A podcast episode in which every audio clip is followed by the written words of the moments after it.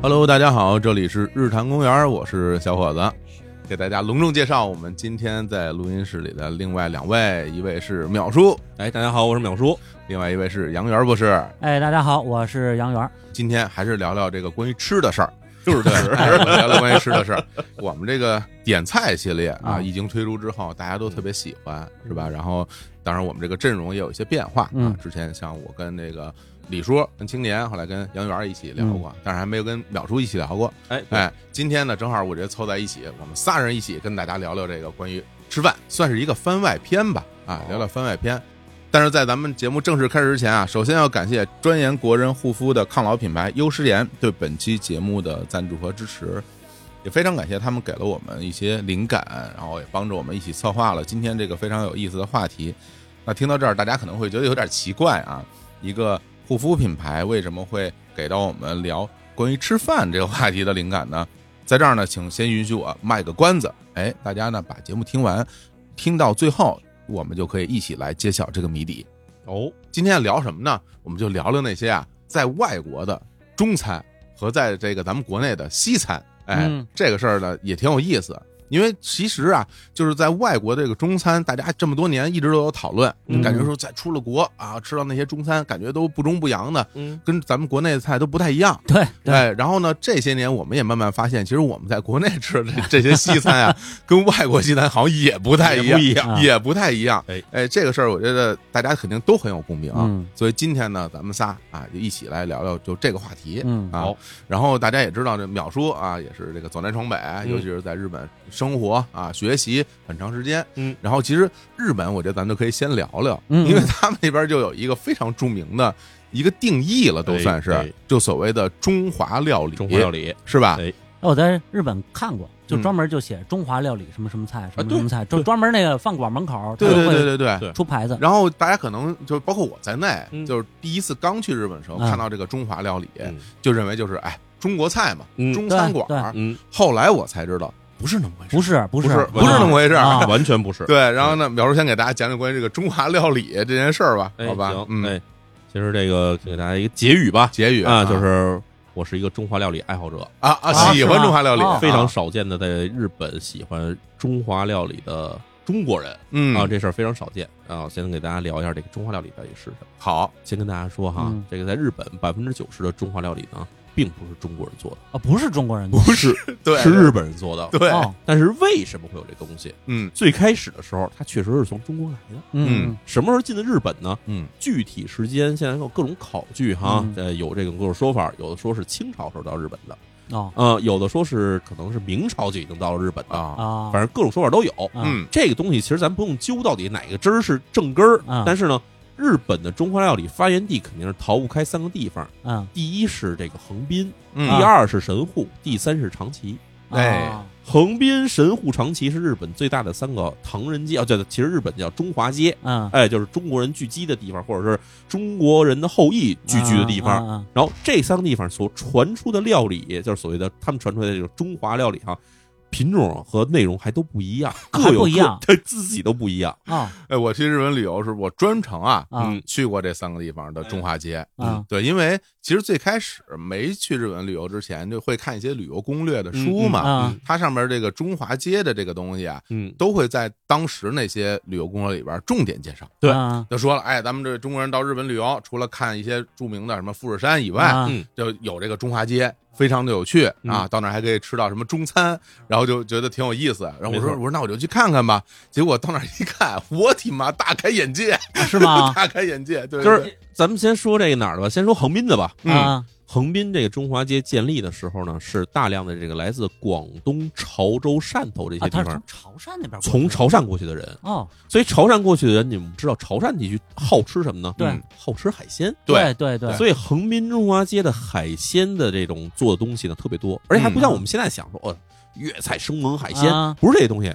他们最常用的什么呢？用这个虾、蟹、鱼，哎，做出各种点心来吃。做点心因吃啊为因为广东是吃点心的地方啊，对对对对就是我我们国外的管它叫 damson，就是点心嘛，然后国内其实就管它叫什么这个粤式早茶对啊对这种东西，嗯茶点，嗯哎，茶点他们做这种东西特别多，所以你要去横滨的时候，你要说能在当地，比如吃这个鱼翅虾仁儿的这种小笼包，嗯，或者是这种虾饺皇，嗯，哦特别好吃，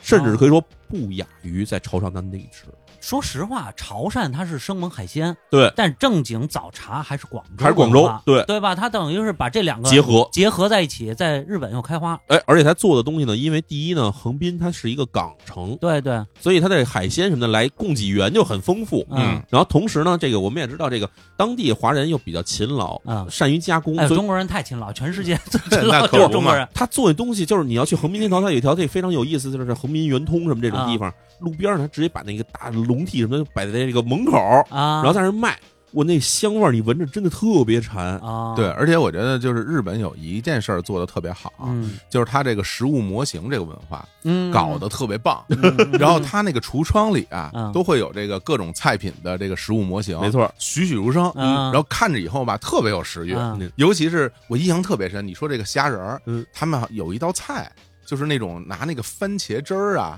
嗯，跟那个虾仁儿一起炒的那种什么番茄虾一类的那么啊个东西。这个是粤菜有这个有番茄虾仁儿，对我还会做呢。 你会做是吧？啊我会做然后啊然后他把那东西做成一个模型，嗯，挂到他那个橱窗里边儿，肯定不是真的啊，但是你看着跟真的似的，就嗯就就就你特说别有这食个欲。模型这是咱 说远一点儿，嗯我去过这工厂，哎啊是吗？在岐阜县。哦，在祈福，咱们以前老想着嗯做一虾仁，上面闪着亮光，看着跟塑料的似的啊，这种我们觉得是食物模型，不是。对，它不是每个都一样，它不是啊就是虾仁不是大小的，我明白明白，虾仁是一个一个做出来的，它是一套，对，对哎它不是一个一个，然后对搁在一起变成一套，就是上色加上这种做膜做出来菜的那个光泽，啊，都不是我们想象说上面有一层那个塑料的亮光、贼光那膜，都不是这样的，啊是就真的是炒完那菜的感觉在那儿待着。啊，对对，对咱们拉回来说嗯说远了啊，说远了。对，说说神户吧，哎说神神户的特点，神户这地方呢，其实中华街的好玩的地儿在哪儿呢？就是嗯它比较像是横滨的中华街，嗯，但是是呢，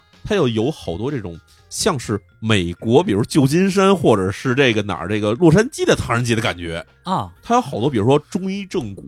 中药材，对这种东西都在街上，这也特别有意思。它是从哪儿来的这个它有一大部分药材是老药材。老药材啊？然后还有一部分呢，我相信它是全世界各地收的，啊，当然肯定不会说只从中国进口啊是对是因为以前其实我们国内的中药药材也好些都是进口过来对的嘛，对，对，它肯定也是全世界各地进，然后这啊东西做出来，它就做出什么各种丸散高丹，嗯，但是它因为好多这个中药在日本是没有这个，就是咱们说的药监局许可 哦这种我东西的，知道啊，所以它只能做补剂，啊，或者做比如说这种贴的这种，这贴上以后对身体膏好，药什么，哎这种东西滋补类的并不能当药来卖。啊，但是是呢，当地的这个华人或者华人后裔还是挺多的，啊，哎，就买这个生意。然后到了长崎，长崎就不一样了。嗯长崎这个帮人来的呢，他不是广东这来的了，啊，长崎是福建来的。这个我跟你说，这个其实是因为什么呀？嗯从明末的时候，嗯就有大量福建人到海外，郑成功他们家，啊，对他们家就跟长崎就有很深的这个没错往来，没错哎所以这个福建人从。起码从我的认知嗯，从宋代开始、啊，就往海外就开始有各种各样的这个华侨啊、嗯华人对，啊，而且以前还有这个明清的这种海禁，对对海禁以后，对然后这个靠海吃海的这些讨这个讨这口饭吃的人对呢，他们出去的早，他们只能出去了，对，对，啊所以那可能就在长期落脚了。所以他这个福建出去的非常非常早，嗯广东是很晚了，哎，嗯对，很晚进的事儿了。对所以在长崎这边，你要吃他当地的这个中华料理呢，当然也少不了什么小笼包这些东西。嗯，但是长崎当地有一种非常有名的这种，可以说是文化输出的嗯这个东西，我其实觉得特别逗。嗯，嗯这个是中华料理里面一个在中国没有，但是在全世界各地都认为它是中华料理的东西。啊，这玩意儿叫什么呢？枪碰这什么玩意儿什啊？么玩意这个词儿，我开始我也不知道是什么啊，我去吃了一回，儿啊它是什么样？底下是一碗这个面条，啊？面上面呢盖的呢是有点像我们炒那个杂烩菜似的东西。哎，呀，条啊里面有鸡蛋，有白菜，有肉片儿，有虾仁儿，然后还啊勾了一个芡，就是一个， 这不是北京炒菜面，嘿，但是它是汤的。我明白，汤明白它是汤的啊啊哎，然后这东西呢，吃的时候还要往上撒什么胡椒粉什么乱七八糟的东西。啊这个东西呢，就是在长崎发明的，就是这是长崎出现的东西，啊叫长崎枪炮 （Nagasaki 枪炮）。啊这玩意儿我开始想，这个东西可能只在长崎有。啊结果我发现日本各地中华料理嗯很多店都会做这个的，当然做的水平是参差不齐哈。嗯我吃的时候我觉得好吃，为什么呢？第一，在日本你能吃到勾芡的东西很啊 少，很少很少，只有中华料理里面有勾芡，而且它里面用的东西呢都很新鲜，嗯吃起来就感觉起来，哎呦，这跟家吃一碗家常那个面条似的。对，然后嗯我就开始觉得这这玩意儿可能它只在日本有，嗯直到有一天我在这个韩国的超市里面嗯看见有一个袋儿的那个方方便面面，是吧哎，方便面，我觉得哎这方便面看着还挺好吃的，上面就是粗面条哈，啊粗面条上面有虾仁儿，看着还挺鲜的哈。啊我因为我又喜欢吃海鲜味儿的东西。翻过来呢，它后面有这个英文的这说啊明，上面写的是 Nagasaki 枪炮，哎，这不是 这不是长崎枪炮吗？啊，这个太近了，哎然后呢太近了，然后我就想，这个玩意儿不会说韩国出一个日本风味的吧？啊就发现不是啊，枪碰这玩意儿在韩国也特别多，哦，而且有什么辣枪碰、鱿鱼枪碰，嗯然后有什么这个牡蛎枪碰，嗯还有什么白汤枪碰，白汤枪碰是拿鸡汤做的。啊这玩意儿我说日本也有，韩国也有，啊，然后我一看呢，美国也有，美国也有美国也有。然后我就特别怀疑，我说这玩意儿到底在中国是什么呢？啊因为我在国内咱我从来你去饭馆吃没有这玩意没儿，有这东西？啊然后这“枪碰”这两个字儿听着也不像对是对对，咱们这普通话嘛它，也不是汉字是吧？哎，他他就是写的就是那个日文也是写的那个片假拼名是吧片假名儿。啊但是我相信听到这儿的时候，咱这节目里要是有闽南人，嗯这会儿已经笑出来了，是的，啊因为什么呢？“枪碰”这个词在在闽南话里是吃饭，啊嗯， 对，卡闽南话叫卡崩卡崩，就是啊！吃饭对吃饭对对对对就是因为长崎地方有太多的福建人，而且好多都是闽南对人。啊嗯，然后我猜想是什么呢？开始这个闽南人去那边，中国人有一个习惯，民以食为天。对对去了哪儿以后呢，第一件事儿先得想办法做饭。对对，然后这个玩意儿肯定得开个饭馆儿，本地人一多了，肯定开一本老家的这种菜馆就儿跟嘛。那驻京办似的，一个道理。哎，对，开这么玩意儿呢，那肯定这个中国这开饭馆儿有一习惯，在门口招揽客人。啊啊然后你就看这 个这个大厨做完以后，在门口就开始问这老乡们啊，假包啊，假包啊。 然后这个日本人从这儿过，啥玩意儿？嗯啊，强暴强强强强暴囊 disco 啊，然后就进去嗯了。然后这个这个这个福建人他比如说这个卖叫卖这个面，对，跟他说啊啊，吃什么呀？对吧？啊也跟他说说这个福建话，日本人也听不懂，重复这话，卡卡崩卡崩，啊他就觉得是这玩意儿。然后这这人家里边给端出碗面条出来，这个好吃啊，这叫什么？啊这应该就是卡崩吧？啊可！能就是这原因就嗯导致的啊，结就果，是跟廖高的学的。非常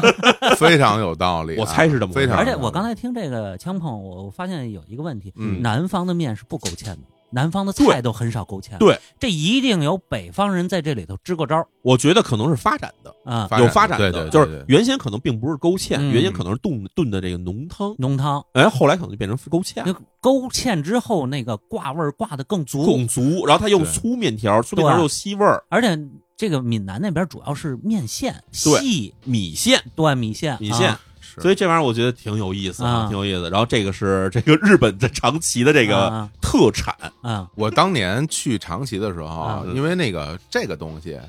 它太是本地化的这所谓的当地名物了。对嗯很多饭馆都挂这个招牌，然后我也是尝了尝。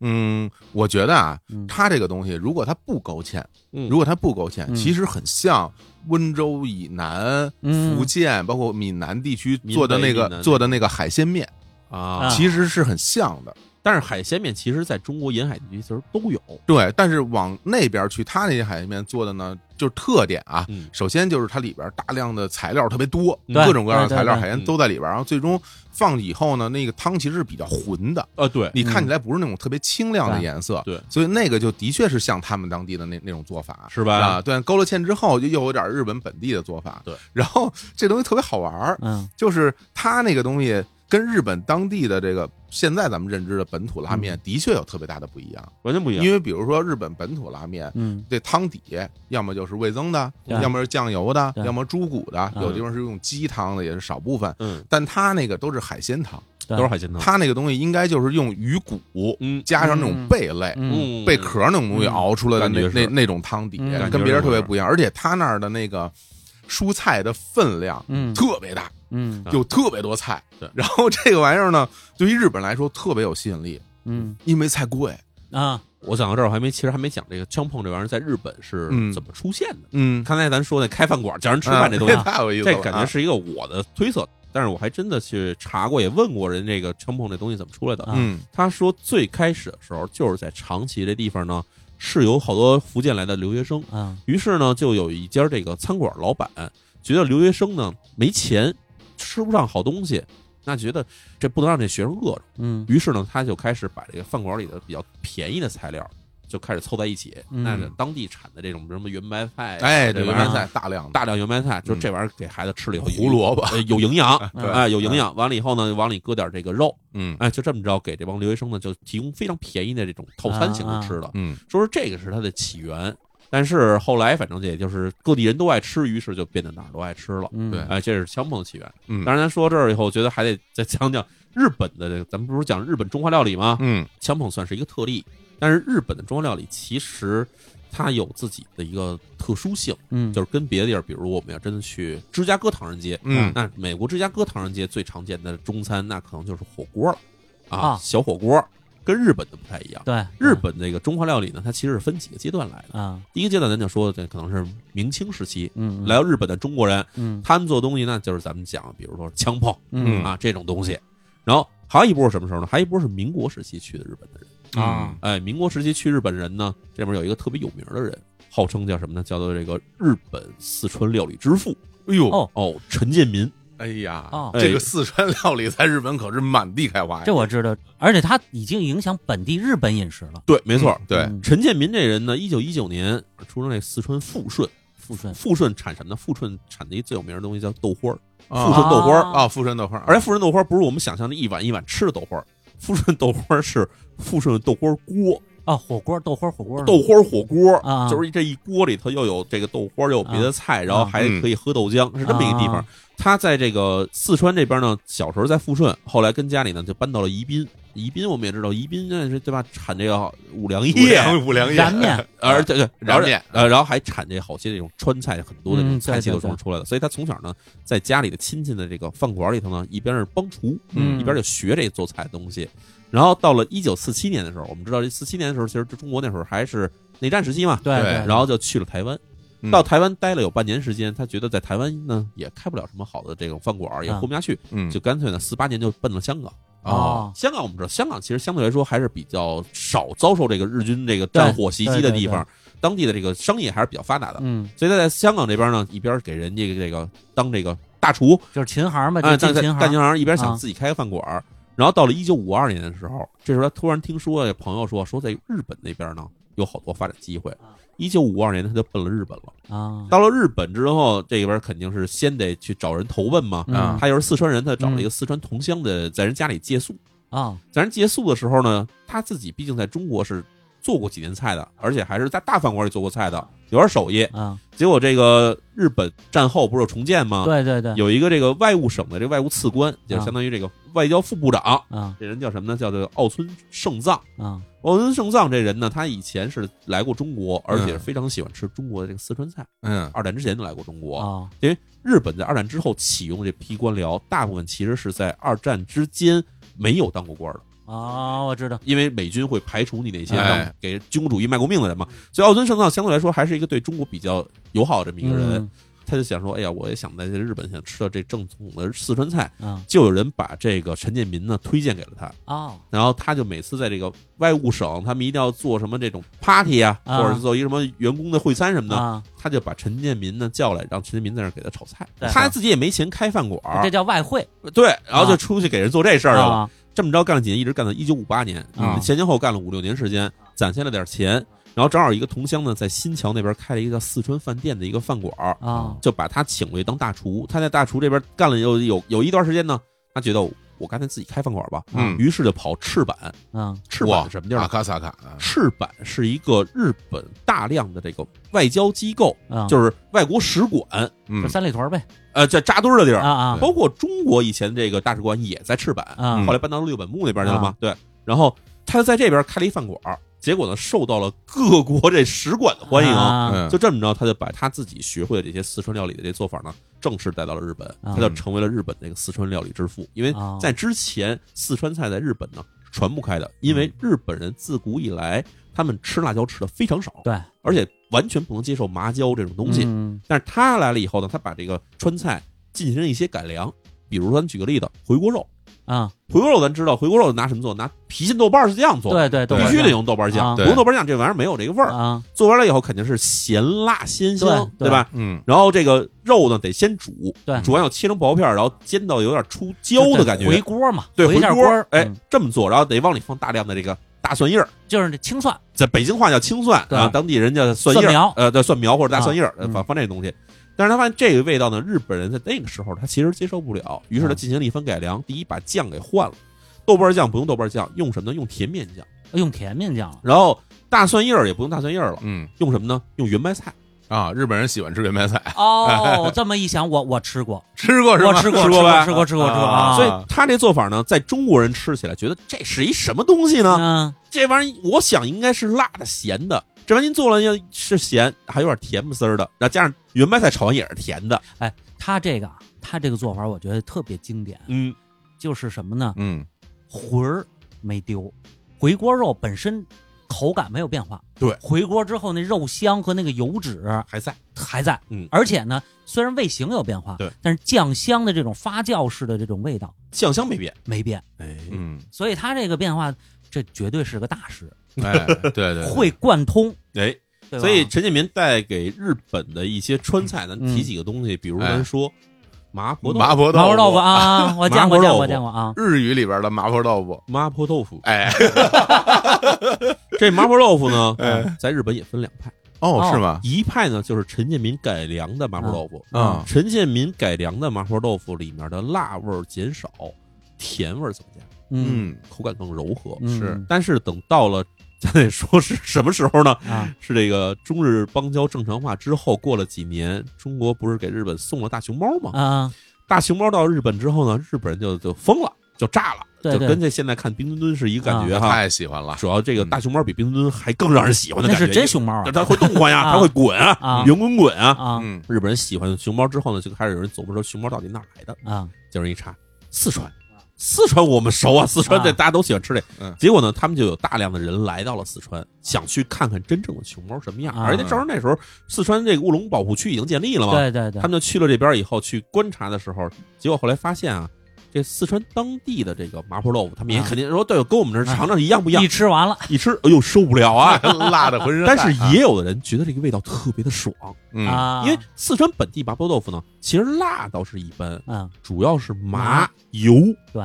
这个味道出来以后，哎抻麻婆，对啊，对吧？哎，然后结果日本人就大量的把这个，就是所谓的日本叫本场的麻婆豆腐，或者叫中国四川真正的麻婆豆腐，又带回了日本，啊本格麻婆豆腐，啊啊本国 又掀起了一番高潮。嗯啊，这到什么程度呢？有一年我记着那是二零一五年的时候，嗯我在慕黑那边上班，东京啊，呃，东京慕黑。嗯然后呢，结果一朋友，这个日本朋友跟我说，哎，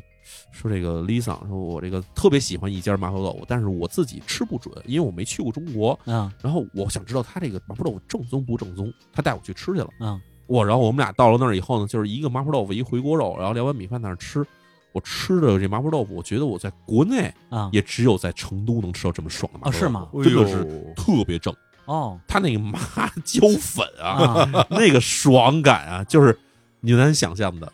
就是你在北京很多川菜馆你都吃不到那个感觉。啊啊是哎呦现在看来那个麻椒肯定是四川运过来的，它麻椒很香，嗯，油也很香，讲究那个本地农产品，那麻椒它四川麻椒也不是说是四川种的麻椒就行，对它讲究是冒问的花椒，没错嗯哎，包括他用的那个菜油啊，嗯它必须得用菜油，对不能用菜这油个啊，不能用其他油。嗯对啊，你花生油什么葵花籽那那油不行都不都不出不来对香味儿啊出不来都香味儿对，都是，哎，然后这我们才知道说日本原来麻婆豆腐可以做这么认真，啊嗯，，这个呢，咱就说是日本的这个改良中餐或者改良的这个川菜的一个啊开始。对，当然，其实不光是川菜改良哈，日本有好多菜其实都进行改良，比如说炸酱面。嗯，日本的这个炸酱面并不是来自于中国炸酱面，嗯是来自于韩国炸啊酱面。啊韩国炸酱面，那韩国炸酱面呢，也不是来自于北京的炸酱面，啊嗯是来东北的那种嗯拿那鸡蛋炸酱啊那种炸出来的炸炸酱面。啊嗯，所以它那个酱的色儿是比北京炸酱面的颜色要发黑，啊，啊，嗯不亮不红。嗯北京炸酱面做出来是亮油的，是红的，对对对对而且是放肉的。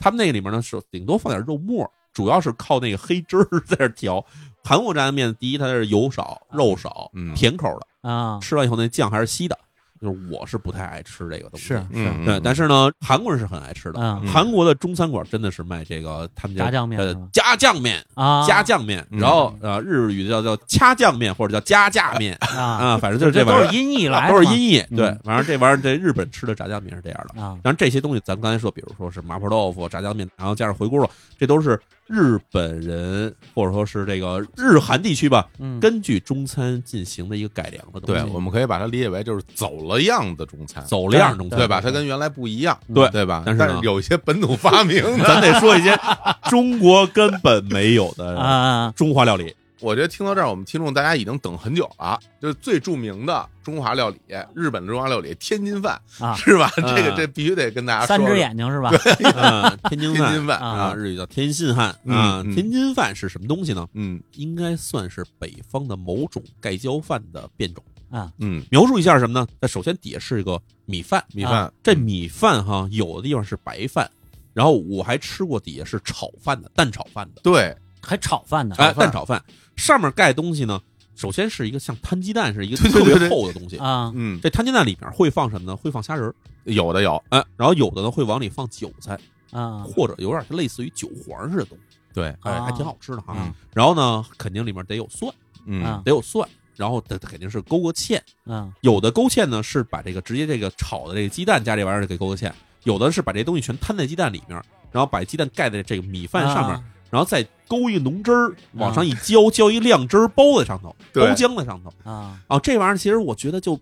首先做法起来就是感觉不像是我们中国人会做的东西。 不不，你说鸡蛋那个嗯，有点像摊黄菜，有点像摊黄菜，但对是吧？不像摊黄菜摊那么焦，它那鸡蛋是是嫩的，啊嗯是软的，是软的，啊是是那飘着的。啊而且它最外边浇的那层糊，嗯或者是最后汁儿它芡汁儿吧嗯，它那个芡汁儿其实是接近于半透明状的芡汁儿，对嗯，然后里边呢是酸口的，酸口是的是酸味儿的酸，酸味儿的，对，是酸酸咸味，儿的， 啊有有点偏酸，有点偏 酸。是酸的嗯，所以那个芡汁儿浇在上面以后，啊然后给你端上来一碗，你就感觉这是什么东西啊？这个，然后当你吃一口，和你想象的也不太一样，啊这种酸的，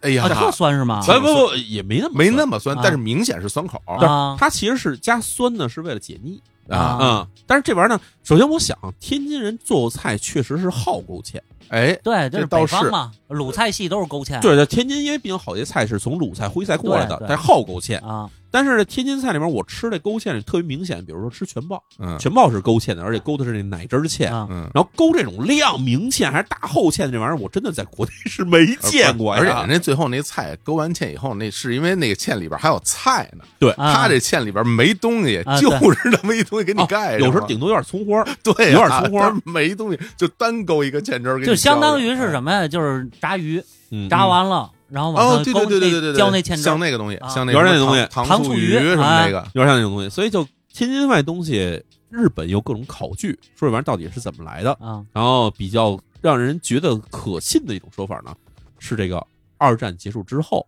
或者是二战末期，从中国大陆撤退回日本的人带回去的做法。啊嗯这一批带回的东西哈，有天津饭，有饺子，有拉面，甚至包括什么，包括春卷 儿。哎，这这个在七龙珠里都有体现哎，对这些东西据说都是这一波啊人因为在日本当时除了这侵华日军之外，啊还有很多是日本在这边殖民或者是长期侨居的人，对对对吧？就是日本侨民或者日本的这种军属什么的这些，他们是撤回去的时候呢，是带着各种家伙事儿回的，啊还有好多人做生意的，对做小买卖的，所以他们其实接触中国的市井文化很多，他们就把自己市井文化中最喜欢的部分呢带回了日本。啊！天津饭据说就是其中之一，啊，这饺子原来日本没有是吗？饺子以前日本没有的，没有。没有的，哦而且你哎听它这名字啊，啊就是对是日语的就借用语饺子直接就就带直过去接用，了哎对直接用咱，先把天津饭讲完啊，哎，天津饭是这么回事，就是据说是什么呢？据说是这个人回去以后，在日本开始照着自己印象中觉得这是中国菜式的方法，就反正做出这么一个玩 意儿来，嗯，做这玩意儿就开始卖。人家说这玩意儿叫什么？啊他开始想明白什么呢？想的是什么？这个鸡蛋炒虾仁儿盖饭浇卤，但是觉得这名字太长了嘛，谁都记不住啊。啊想，对，当年反正我打仗之前，对吧？我在天津住着，啊！那咱就叫天津饭得了。啊啊，就这么着起的名儿。还有人着吧说这可能是因为天津产这小栈道，所以这米是不是从天津进来的呢？但这事儿我觉得不太可能嗯嗯，啊。对，这嗯小栈道这玩意儿，我觉得不是那么出名儿，你五十年代之后基本就没了，就没了。啊这玩意儿你根本弄不着，所以可能就是这人要不就是在天津住的时候吃的这玩意儿，要不呢就是路过天津的时候在天津吃的这个啊盖浇饭，觉得这玩意儿好吃，啊就记在心里头，反正就这么着还原过来了。嗯，也不知道从哪儿学的，反正就这玩意儿在日本呢是属于最出名的中华料理之一。啊哎，然后咱刚才提到饺子，饺子这玩意儿呢，还挺逗的。啊饺子最开始在日本，或者说长期的时间里，在日本都是煎饺子。啊，对，哎，而且其实，在韩国也是这样的，哦，都是煎的，韩国也是煎饺子。没吃过煮饺子，当然，我们就看各种的笑话、传说里面说什么呢？在中国吃的饺子，他想带回去吃，嗯他就在中国吃的，他其实吃的不是这种咱吃的水饺，啊，他吃的是锅贴。锅，贴儿他啊，吃的锅贴，他这个是东北过来的，东北做锅贴嘛。嗯有一个考据是什么呢？东北做锅贴呢，它做完锅贴以后，它翻过来是成一个面儿的。嗯你吃大青花饺子或者吃烙饼饺子，嗯它得有老有那种，就上面是弄得跟花儿似的那个冰花儿啊，嗯冰花儿饺子。嗯对日本做的这个煎饺子跟那个基本是一个意思，它最后也要有这么一冰花儿，也要有翅儿的。啊日本管那叫有有翅膀的饺子，啊，而且他还就就得给你扣过来放，就是扣着啊吧。把那个对对胶对那对面对儿对冲人。对哎对对对，然后这玩意儿呢，反正我觉得它这是有传承的，啊肯定是从中国东北过去的。啊嗯，据说也是因为在日本的这个这个当时的人，他在这个可能是沈阳，我猜， 可能是沈阳，哎爱吃这个这锅贴儿，啊然后完了回了日本以后呢，就会去做这东西，而且做的时候呢，他做的不是像我们北京吃饺子一般吃圆了吧对唧的圆饺了吧，子，大他们肚子长的哎，他们长饺子，长饺子在东北比较常见，嗯而且呢，韩国饺子也是长饺子对，啊啊，对这其实我会相信都是有传承的，啊挨着近嘛都。哎，都挨着近。嗯，什么时候开始有水饺子了呢啊？水饺子得等了改革开放。哦，那么晚啊，哎，中日邦交正常化以后，啊有了一批从中国中部或者是北部的人去日本，他们才把这水饺子带到了日本。嗯，哦，所以你现在你要是去看那种第一批在日本做中餐的这些中华料理这些饭馆，他们现在不都是百分之九十都是日本人了吗？啊，这些饭馆里头他们不会做水饺子，哎，这煎饺跟水饺，它不就是操作上一个是煎，一个是煮，还 是说那煎的根本不能煮？是这么回事儿哈。日本很多饭馆的饺子不是自己包的，哦他没有这手艺。嗯哦，说实在话，你弄一个中国南方没吃过饺子的人，你让他包饺子，对对他也对不好包。对对，对嗯不知道这玩意儿皮儿怎么擀，馅儿怎么和，哎怎么往它摁在一块儿，你别这说都人都不家懂。了，我都不会，我你我也够呛我不会。哦我也不我还行，我还行， 我基本算个全活吧。哎啊，那可以啊，对，所以呢，这个他们自己不会包饺子，基本就是从外面买饺子。啊，那从外面买饺子送过来的那饺子，为了煎的话，它为了能煎的熟、煎的快，它这个皮儿是薄的。啊，它到什么程度？就是你这饺子弄过来以后，你看是不是那个皮儿有点半透明，有点像对咱的对对馄饨皮儿。对这玩意儿你扔水里煮呢，啊煮不好就烂。对，然后那个里头芯儿还不熟，芯儿不熟还不算什么，啊就是它那边儿因为捏的可能没有那么紧实或者怎么样，煎的话不怕这事儿。对你要水饺子煮呢，它这汤就进去了，嗯汤一进去以后这馅儿呢就稀了，对就淡了而。煮没法飞吃了了都，对，所以就这种东西，其实相对来说啊，日本很多这种，比如超市里卖那种煎饺子，嗯拿回来煮的话，真是容易就是煮翻车啊啊、所以他们也不卖水饺子。啊有的店我还真的在东京吃到过，但是在这个神田地区有一个特别有名儿叫神田饺子馆儿，嗯，这地方呢，为什么我吃的时候我比较放心呢？一进去呢，东北大 姐，得嘞，老边饺子呃，东北大姐带着东北的日语口音跟我说话，啊我就拿这个北京话跟她一说，啊呃，大姐说：“嗨，中中国人好 办。对”你吃啥你就点呗。啊然后我就然后一看，哎，馅儿特别齐全，啊扁扁豆馅儿的，啊哎除了没有茴香馅儿，甚至都有。啊真是呃，就是感觉一下东北饺子。哎，啊日日本是不是不吃茴香啊？日本就没茴香，是没有是吧？就没有没有这玩意儿，但是茴香是真没有，所以嗯，就是你在日本吃饺子，你吃水饺的话，这基本上都是中国人开的。嗯行，因为改革开放过去的这帮啊做饺子这帮人呢，他还没机会传到第二代呢，啊就是或者说还不至于传到第二代呢。啊明白。改革开放他们去这帮人去了以后，你会发现有几个特点，他们开的店，第一，他一般很少写中华料理，嗯，他们会写啊中国料理。哎，啊对，那不是一东西，哎，中华跟中国这两个词完儿，全不是一回事儿啊。咱国内看着可能很像哈，但是它不是一回事儿。嗯还有呢，中国料理店里面，它有很多这菜单，你一看是有简体字，啊这就肯定是中国人开的店。啊这样他们开的店里面呢，你要点什么天津饭，啊他们不会做啊没有那是啊，你要对点什么其他这种东西，他们都不会做，他们会做什么呢？韭菜炒猪肝儿、啊嗯，鸡蛋炒西红柿嗯啊，这个回锅肉啊啊，这个锅塌里 脊行了行了啊行，了，不对要吧？不要报菜名锅儿了。锅包 肉啊，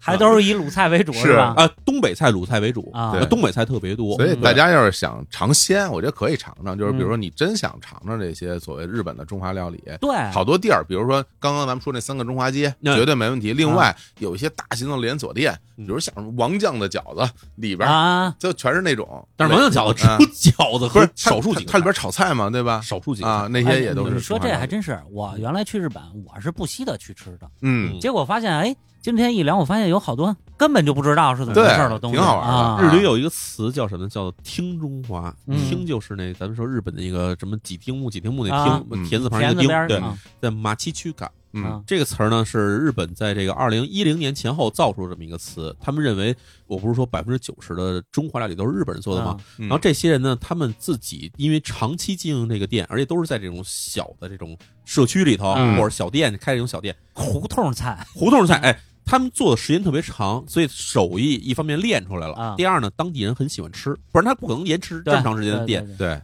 然后这些店呢，有一些名店在这二零一零年前后呢，大批的倒闭，哦，包括主厨死了、嗯老死了，啊哎或者刚才那店维持不下去就关了，就有很多从小吃这些日式中华料理，就是所谓叫自己听里面的这中华料理长大的孩子，他嗯，们现在变成文化人了，有地位了。他嗯们说我们必须把这东西保留下来，哦所以他们成立了一个叫做“听中华保存嗯会”，啊目的就是在全日本各地去转这些做的很好的老式中华料理店，明白啊哎，把这些店呢推广到全国，让大家知道这店好吃。嗯啊我还真去过几家，确实好吃。啊是吗？ 就我说天津饭这玩意啊儿，小伙吃那可能不是那么好吃的，我吃那不太好吃，太酸了，对我吃那真的好吃，啊，有点带酸口，但是咸鲜为主，就真的是北方人爱吃的那个味儿。明白嗯哎啊。然后甚至到什么说奥巴马访日的时啊候，甚至都被推荐去吃的中华料那理。就变成了他们日本的一项文化传统。没错，哎就是这么回事儿。啊对，所以就是日本的中华料理呢，我觉得其实大家不用说带着太多的这种有色眼光去看啊。对你理解了它是怎么回事儿，你就知道它为什么这哎，样，你哎说完了，对我就特别想吃是吧？肠子因为这因个为它啊大家一开始肯定是跟我们传统的中国菜做比较，你发现它不正宗，对但实际上它已经不是那个东西了，对对它已对经对是日本的中华料理了，对对对所以就可以去尝尝鲜。啊真的但我觉得除此以外，其实除了日本以外，全世界各地啊都有特别多的那个中国菜，是吧？对对咱们也说说别的国家的，非常多，非常多比。如我觉得，其实大家有时候看那些影视作品，从特早以前，啊！你就能发现，比如什么美国好多人点中餐，对嗯是吧对对，是吧我？就我就印象最深就是当年姚明去 NBA 的时候，嗯美职篮的时候，嗯当时奥尼尔作为当时第一中锋，嗯，还怀有一一定的敌意，说什么嗯嗯姚明空抛 击钉， 呃，宫保对吧？对他们对就对觉得这个中国人跟这个宫保鸡丁是不可分离的。嗯，反正我在这儿，我我必须得先问问你们两个，因为我嗯没有吃过，但是这道菜太有名了，嗯就是大家都会提到的左宗棠鸡，啊这东西长什么样啊？我真不知道，它是什么东西啊？这个就是在北京有的是，啊，北京有啊的是已经有了反输入了是吗？这东西反输入，啊而且是是吧正经的老字号，现在做这个东西。左宗棠鸡左宗棠鸡，湖南馆子什么样啊？就是酸甜口的鸡块儿，对，在美国，反正左宗棠鸡呢，嗯，它首先它肯定是装在一个高的一个纸盒必里边儿，对必须得装纸 盒里，而且是高纸盒。对，这就哎这特是外国，外国对当对然对是对外国对，嘛在美国对这中餐都是一高纸啊对盒，然后不是一小纸盒。怎么做的呢？这东西它是甜辣的汁儿，对甜辣甜甜辣汁儿，啊然后啊鸡块呢有点酸，鸡块是过了油的，对对对，过完油炒完以后呢，再跟这汁儿裹在一起的那么一个东西。它是炒的，不是炸的，是吗？不是不是炒的炒的哦，炒是炒菜炒鸡，炒的，炒鸡，然后再裹这个汁儿。对，炒鸡裹这汁儿，它有点儿哦叫、你要找类比，它其实有点像是酱爆鸡丁儿，但是外面裹的不是酱，它外面裹的就是甜辣汁儿。来哎看看哦老字号您这左老宗字棠鸡，这老字号是北京老字号曲园儿、马凯全。哦都有，等会儿，那这我就必须得问问了嗯，就是原本在中餐里边有这道菜吗？没有，没有啊啊，哎呀，就是五十年代的时候，嗯，一个原来湖南籍的厨师在美国发明创造了这个，嗯，哦，这样啊符。合当地人口味。哦啊，哎，杨元博士，那这个东西它的原型，就是你能不能推测大概原来是什么菜呀？这个还真推不是出来。首先，湖南菜没有甜菜，没有，对，这菜绝对是改良的那个菜。对，啊你要说以前它可能是什么味儿的呢？我觉得它有味型它不是湖南菜的就味不是型，湖南味型，对啊它那个酸是正经的醋酸。对湖南的味型那里头酸大量的是泡菜汁儿。对，就是泡椒哦泡椒酸。对，所以我觉得有点像什么呢？就是做法可能有点像是湖南口味鸡，也不一样。啊 就是炒在果汁儿这东西有点像我觉得它可能是什么呀？嗯用湖南有这个醋鸡，啊，嗯醋鸡，就是东安鸡，嗯，东安鸡，然后呢，它在国外它哪儿弄的泡菜汁儿去？啊，对，然后就加醋，啊然后有辣有醋，辣度降低嗯，然后多加糖，哎这符合欧美人口。那这辣度是不是就很低了？辣度很低，辣度很低，哦就在在我看起来的话，可能比这个，反正比宫保鸡丁儿那甜个甜那辣个酱，甜跟辣那个酱，广东那个卤水蘸的那个那个那啊个那辣个汁儿那个那啊感觉那个水平差哦不多，那几乎就没有了哦就不算辣，啊。它是相对还是一个酸甜口味儿。嗯那这四零个口这个鸡肉是这种纯肉还是有骨头的肉啊？两种都有，对，哦，有的是带骨头的，嗯有的是用鸡肉的，嗯，呃哦都有。哦对，这个我觉得带骨头和不带骨头，它嗯都是在一个发展过程中，对嗯，要不要骨头，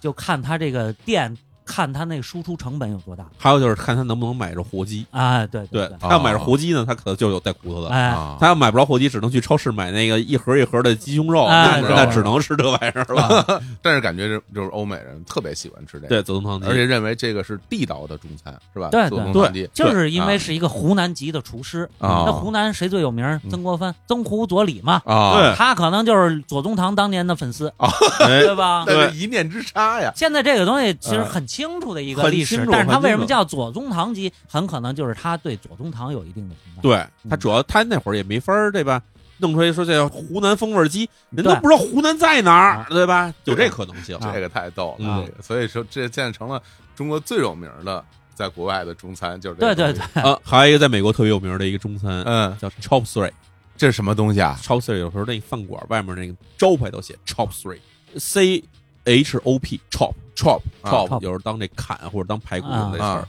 啊 Three 呢就是 S U E Y，嗯这就完全没有什么意义的词儿，叫啊 Chop Three。嗯，什么东西这这是？是什么东西呢？嗯咱刚才不是说左宗棠鸡了吗？啊嗯，还有一个菜叫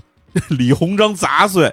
哦，这我知道，我知道，我知道，我知道。我知道哎，啊这个菜就是李鸿章杂碎。啊，听着怎么那么不雅呀？这个名这儿个这 个这个只有外国有，中啊国没有这。是哎中国没有什么你介绍介绍是怎么做的这个菜？它其实就是一杂烩菜，嗯，就是各种东西切吧切吧一炒不是所谓的内脏是吗？是菜是吗？啊，对，这个杂碎其实叫杂烩的，杂烩杂烩。啊，对啊，那为什么叫李鸿章杂估？计是安徽籍厨师，还真不是，嗯还不是啊这怎么说呢？这首先这个人他具体是哪儿人都不太好说。这菜最开始出现在波士顿，哦，哎，时间呢是在一八八几年。哇哇那那么早早啊啊？对，就这首先他肯定是个华人，嗯，但是他怎么到波士顿这事儿我也不太明白，因为我们一想这个华人在美国感觉就全是在加利福尼亚那边嘛，对吧？嗯对，西海岸啊淘金潮什么这些啊东西去的时候，就是他这人首先在波士顿开了一中餐馆儿，啊，一八八几年的时候就一八八几年就有了。哇，然后他炒了这么一菜，他最开始呢起名就叫 Chop Three。嗯炒完这菜，反正就开始卖。到什么时候呢？到一八九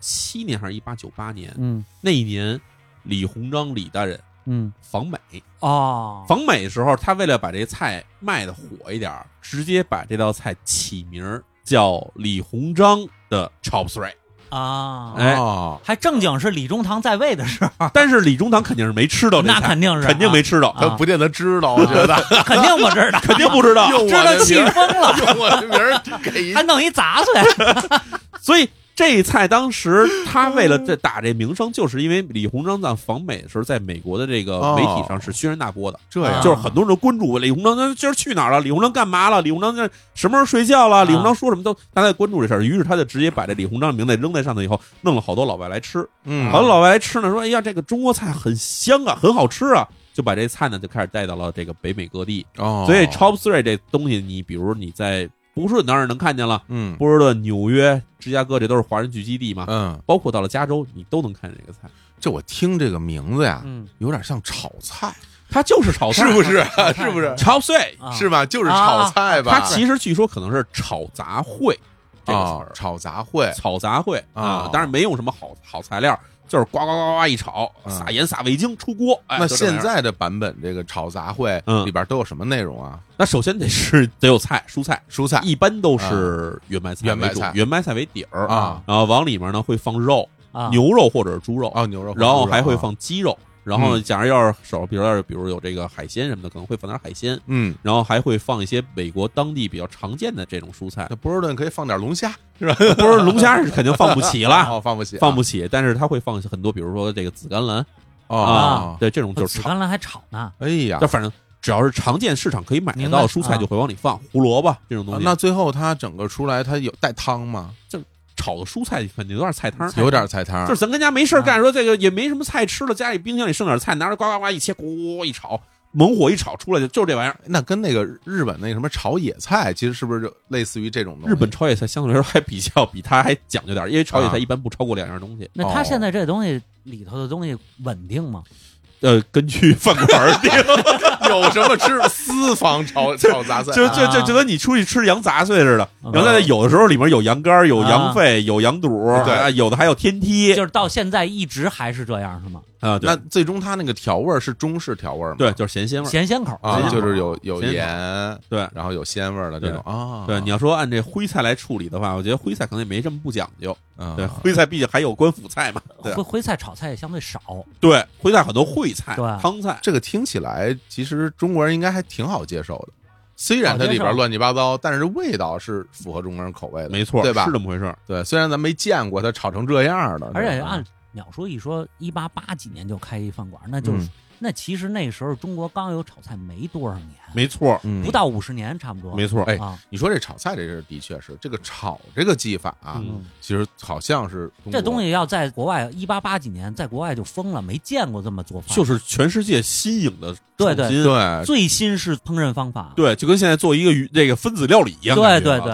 对，因为对于烹饪方式对于很多国家来说，就是比如煮，嗯比如说炸，对比如烤，先是先是烤，有火就能烤，对对嗯原始人的时候就烤，对你得有器皿才能煮，嗯对然后你能知道隔水的时候才知道蒸，对发现食用油才能炸，对，对然后再往上就只有中国先进行的这个炒菜这个炒菜炒对啊因为炒这玩意儿它其实需要很多的东西，首先你得有一个铁锅。对、嗯哎对，你要没有铁锅，你还是用以前的那种陶罐儿， 对土气，对啊吧？啊陶气禁不住炒对，对咣咣几下锅底漏了啊。 对， 而且然后温你度不够，你要油不行，嗯油不够也没法炒。对，油食用油这东西在古代的时候，我相信是非常珍贵的。对嗯因为你要收集，甭管是菜籽儿还是花都生，是香油，对，那没花生就是芝麻油，芝麻多对多贵呢，因为花生都是后来传来的嘛啊，要不就是菜籽儿，啊这种东西你得种大量的种还有就是植，大油，大油大油大油啊植物动物油动动油油对啊，嗯所有这东西都需要你有很高成本才能做出来，所以这玩意儿都得现代。嗯还有特别重要的技术成本，就是嗯刀工。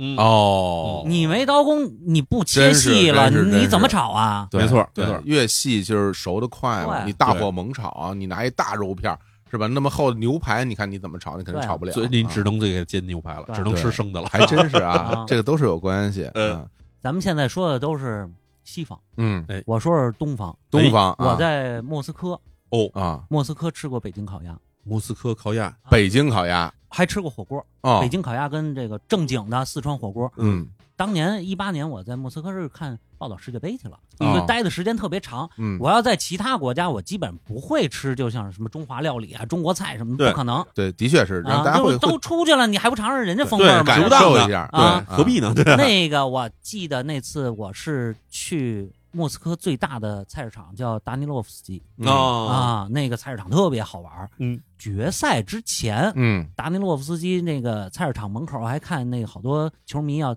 克罗地亚球迷要嗯求那个决赛的球票。嗯啊你想想，就临近尾声的时候，这时候我想嗯，尝尝吧，尝中餐是吧？中餐。然后我嗯看那儿有北京烤鸭，咱北京人啊，多嘛，这他们街头这种我就在那个菜市场啊看见有北京烤鸭， ，OK，但是写中文北京烤鸭吗？对。哦哦，啊，结果一看就特别像辣烧，哦，广式烧腊是吧，对对对，就是啊那种就是烧鸭、烧鹅那种感觉呃。对，烤完了之后焖炉，哦，就是相当焖于焖炉，然后炉刷汁儿吗？呃也刷汁儿，那真的是烧鸭了吧， 烧鹅了吧？那就是然后这个厨师傅我一看是中国人，我就跟他聊会儿，我说说您哪儿人？我说湖南的嗯啊，湖南的。嗯然后我说您去过北京？没去过，嗯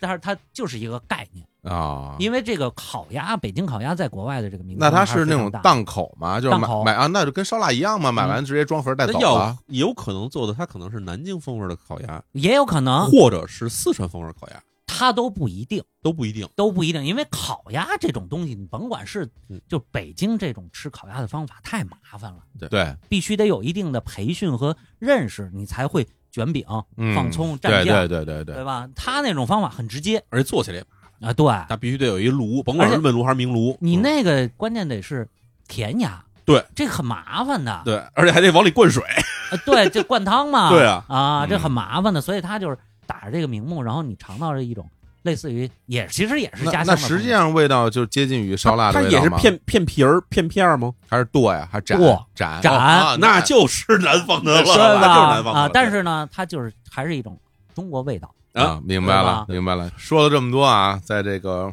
国外的中餐，咱们回头来也说说咱们国内吃的西餐。哼哎，这个挺有意思，因为这个随着时代的发展啊，到现如今啊，嗯，有特别多比较正宗的西餐了，对对对，尤其是在这大城市啊，就完全跟国际接轨了，对，完没全什么问区题别了。嗯但是其实，在我们小的时候，对，吃到了很多这种西餐，啊！现在想起来，那都是什么呀？哎哎哎，你说这个我就想起，哎，我爱我家里头，这都嗯，九十年代了九十年啊，代初，对啊，九四年快九十年代中了。啊，嗯，我就记得和平大姐说过一句话嘛，嗯到人家吃了也没吃什么，就吃了点布丁，什么香蕉布丁、提子布丁、猪肝布丁，还有咖啡奶油都 市茶。咖啡奶油都市茶是什么鬼？哦， 我还真查了这东西啊啊所有前面我都听懂，到咖啡奶油都市对茶这会儿没听懂，嗯后来我查了一下，它其实不是咖啡奶油都市茶，啊，是咖啡奶油多式茶。多市茶，多市又是什么呀？咖啡奶油这东西你好理解吗？啊，咖啡奶油多式是什么呢？就是咖啡奶油和一个多式是一面包，吐司，哦，就就呃，就就香港就吐司，啊，西港多士译那嘛，啊，港译嘛，对，就咖啡奶牛油多士就是港译啊对嗯，咖啡加上奶油多式，还有茶，啊，哎，就这么一玩意儿。这听着特别的九十年代对啊，嗯就对就吧特别不一样，啊，是吧？而且那时候还有那个咱小时候吃那热狗，热狗，我嗯吃了。二十多年我才见过真热狗什么样儿， 咱小时候就那个油了吧唧那种面包，对，里头加根肠，哎嗯拿一签子一穿，嗯就是热狗嗯你知，道这赖谁吗？啊。这赖韩国人。哦，韩国人的啊做什么韩国的热狗是那样的，哦，韩国人学热狗也没学一个明白，啊？就把肠扔在面包里头穿起来了，啊，嗯，然后就传到中国了。所以咱们要，所以就如果说说这个，咱们就还是从从头聊聊啊，从头聊聊，因为比如说，因为我们三个都生长在北京嘛，嗯所以在北京小的时候吃到了很多的所谓的西餐。嗯那个时候很多都是以这种什么俄罗斯啊、什么这些对对地方对的对这种西餐为主，啊对嗯还有后来有一些什么所谓的法国料理啊啊，餐、对，当然后来有了一些什么日本料理、意餐、啊、意大利的这这些东西都都嗯进来了，嗯是吧？ 美国大餐、麦当劳、最早是肯德基肯德基、啊德基肯德基对对这种加州牛肉面，啊，加州牛肉对对对对对面，对加州面大王李先生，啊，呃李先生都后来都后来了就叫加州牛肉面大王，对哎呀啊，，所以东就四嘛，就特别有意思，所以所以就在至少说嗯在咱们国内嗯最早有这些就是所谓的外国菜嗯进来之后，有有有其实我觉得，因为这个中国跟外国交流时间也不短，不不多，对，呃很早就有。嗯，最早你想利玛窦什么时候进中国？对晚明的时候，万历的时候明朝的时候哎呦啊，就有西餐进来。利玛窦意大利人，意大利这就传啊教士嘛，迪马就是特奥，啊，迪迪马特啊嗨，那那个那个南怀仁叫费迪南德啊啊，对，没那 么对对中后卫嘛，反正就是说这个他很早就进来了，嗯但是呢一直没有生根。嗯，最早能从文献上看到是什么呢？就是嗯隋元时丹，这乾隆时候。啊，哦，啊，所以清朝袁枚记过那个叫杨忠诚饼哎呦，很多吃的都得感谢袁枚老师啊，因是为啊，最早你知道早期的天主教传教士，嗯他们是跟中国的士大夫阶层相联系的，对对吧？后来他走下层路线的时候，遭遇了惨败，哎，就所以很多士大夫阶层嗯他是接受了很多西餐的东西的。哦，这杨忠诚饼是什么呢？嗯就是在杨忠诚他们家吃的一种饼，就是蛋糕。你一看那做法就是蛋糕哦蛋糕 啊，啊，日语叫卡斯提拉，就是这意思嘛啊 啊太逗，杨忠诚， 我杨天忠诚。我还说，这堪比这个什么大水法这种东西了。啊！我 对，我开始以前以为是以为羊肉做的呢。啊，姓杨的忠诚就是像我这样嗯，当了什么内阁中师、中书啊、中丞啊、什么这种官儿，就不能直接写人家名字嘛，嗯就杨忠诚饼。 哦包括还有人说，但是我没考证过啊，嗯就是说康熙的时候不是有大量的传教士、外国传教士在宫廷里头吗？对对对据说宫廷里头是能做西式大餐招待宴会的那种形式嗯的对，因为他哦那时候一来就是还来好几个，啊，对啊，不不光是来好几个传教士，嗯他在宫廷里长期有传教士，但是还有外国使节呢，哦，对对对对对，啊人来了你得给人佛做朗点机饭就是啊葡。萄牙，对嗯对吧？他们这些人他是跟中国他是有有外交往来的，啊，弗朗基是就是就是葡萄牙，就是葡萄牙。哦啊哦，是葡萄牙呀。对对对对，哦啊不知，道为什么那会儿就反正就给他叫成弗朗基了，应该是闽南话或者粤语之类的，它的一种音译哦或者说第一个来的葡萄牙人其实就叫 Francisco，啊啊，哎没有可能嘿啊。好家伙啊啊！对然后呢，他那时候宫廷里是能做，但是后来也没有见到任何文献能见到西餐式的东西。嗯嗯，就等于说没有真正的在民间传开。对，对，在这些人之中，你现在想起也有道理。就比如有说，道理你说像郎世宁那帮人，嗯对，他成天吃这个什么这个呃狼大人吃卤煮，吃卤煮，他也吃不惯呀。我觉得那人家估计不吃卤煮，吃肉呗。吃肉了，对吧啊啊呃那什么时候在北京就真的有了这种西不餐一定馆呢？北京啊，就从上海开埠以后，哎，上海啊上海、天津开埠以后，逐渐逐渐这就有租界了嘛。啊，有哦租界肯定就会先对开始有这些东西。哎，一八七几年还是一八六几年的时候，嗯，上海就有一本书叫《造洋饭书》，就是菜谱嗯哦，造洋饭啊，做洋饭的嗯做书洋饭嘛，的就菜谱是西餐菜谱嘛。啊，很直白，啊很直白。那个时候就有菜谱了，就是专门为中国人教你怎么做，然后好到这个嗯租界里去进行服务，嗯哦，挣外国人的钱嗯啊，哦已经有这种东西了。那么再往后，逐渐西餐馆就开始有了。不叫西餐馆，叫翻菜馆，哦外翻还对是对这对概念对的对对对对，啊。嗯当年就有统计，就说北京最早翻菜馆儿好像是什么北京饭店啊，还是什么的。哦，那那是什么时候了？得是你想，咱们北京饭店那是一九零零年左右的这个建筑，对对对，大概一八九几年的时候就有这些东西了十九嗯世纪末了。啊。对，十九世纪末很快就出现了，啊到三十年代大概得有三四十家儿了吧。哦，那其实跟日本洋西化的这感觉很像。嗯啊对日本那会儿最开始有这个所谓叫西餐，或者是外国人开的饭馆，那嗯最开始就是咖啡馆、嗯，牛排馆，嗯那最开始也就是开在神户、横滨这种地方。对对对，它也就是明治维新之后是吧？啊，他嗯开始只服务于外国人，对，到后来，特别是八国联军进北京之后，哦这些官员开始接受这些东西了。哦当时有那种诗，就是说旧日都是哪儿哪儿哪儿什么八大堂、八大楼、八大居这种地方，嗯现在都是六国饭店什么等等吃西餐了。啊他已经观念上接受这个东西了。哦，但是其实从口味上来讲，中国人可能接受这种口味得有点费劲，是有点费劲的，是吧？就是啊，差距有点大，就是嗯流传到现在咱们所谓那个传统西餐，嗯这个就跟淼叔说那个日本那个中华料理这一样，哎呀，这个传统西餐这个概念非常有意思，传统西餐，哎对吧讲一讲啊，啊这个传统西餐老北京美式炸鸡，对吧？呃，这个传统西餐比比美式炸鸡可可开早玩多笑了开玩啊！笑，哎上海那边很多对吧？上海，尤其是你看咱咱们这个一去西餐馆，我小时候有一概念，吃那炸猪排，哎，炸猪排这个是叫法式炸猪排，嗯，从哪儿传来的？应该是上海或者天津传传过来的。嗯，而且呢，就是我小时候家里的讲究说吃炸猪排，嗯，要配什么呢？上海的辣酱油，嗯你这是纯粹上海吃法，对吧？纯粹上海吃法啊是吧这是对传统西餐了，这是传统西餐是上海那个地方形成的这种东西，但是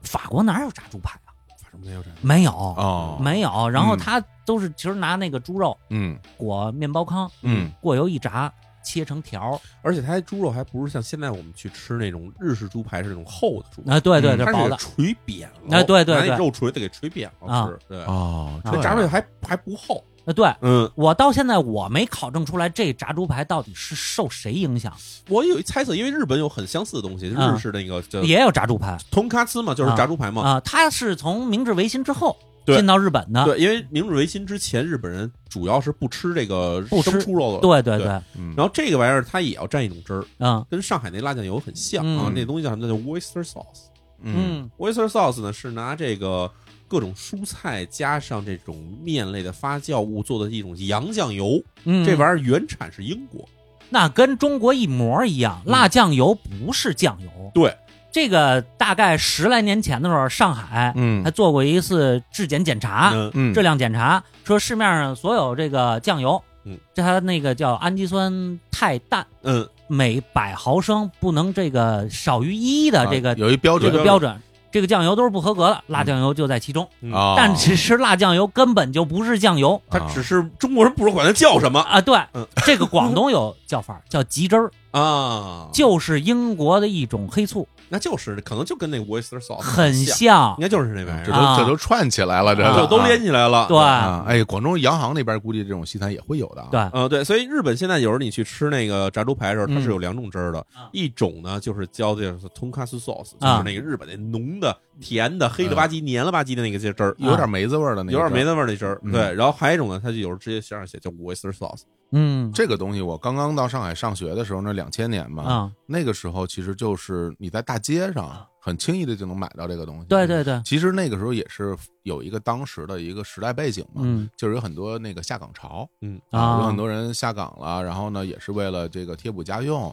就把他那些呃油锅一个小车推到马路边儿，嗯在马路边儿会炸这个猪排，嗯还会炸年糕啊，炸嗯年糕，啊，所以他上海人管那大排年糕。然后这个东西都是在一个锅里炸出来的，另外一个锅可能会炸那个什么萝卜丝饼嗯啊，啊，炸那个东西，炸墩子什么之类对，的炸是墩吧子，啊对，油墩子上海叫啊然后那个东西呢，它当场炸完之后，就是一块儿猪排，嗯比如两个长条扁扁的那种年糕，啊放在一个小盒里边儿，啊然后撒上辣酱油辣酱油，哦，这就是现在我们去吃那什么排骨年糕，对，啊就就是这个东西。然后在大街上你会很容易就能买得到。啊，然后你那很明显，它里边就是那种就是薄的、薄切的这个猪排，啊跟日本那个厚切猪排是非常不一样的。嗯，已经融入当地的一种食物，其实是一个西餐式的做法。嗯对，对，而且这个它真是作为上海，真是一个嗯传统，对对，就是对国外没有，但是在这个。上海是很多真是留过洋的人要去吃这个的，